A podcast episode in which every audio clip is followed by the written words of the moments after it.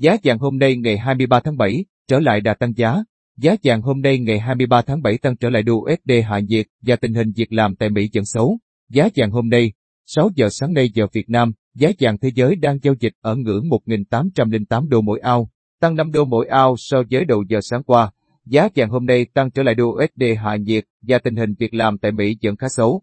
Tại châu Âu, cuộc họp chính sách tiền tệ thường kỳ của Ngân hàng Trung ương châu Âu, ECB, diễn ra hôm qua.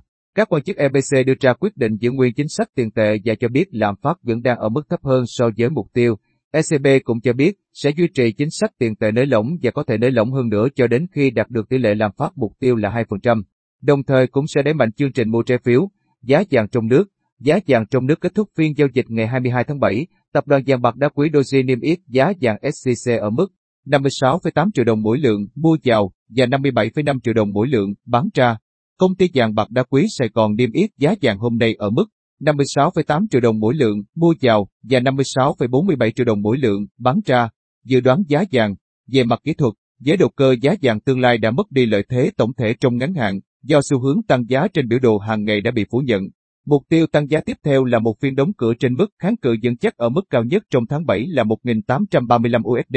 Mục tiêu giá giảm trong ngắn hạn tiếp theo là đẩy giá tương lai xuống dưới mức hỗ trợ kỹ thuật vững chắc ở 1.775 USD. Thị trường vàng đang có ít động lực tăng giá. Lập trường mới của ECB về lạm phát được đưa ra khi nền kinh tế châu Âu tiếp tục phục hồi. Bà Lagarde lưu ý rằng, rủi ro đối với tăng trưởng kinh tế là cân bằng rộng rãi, tuy nhiên, còn một chặng đường dài để phục hồi.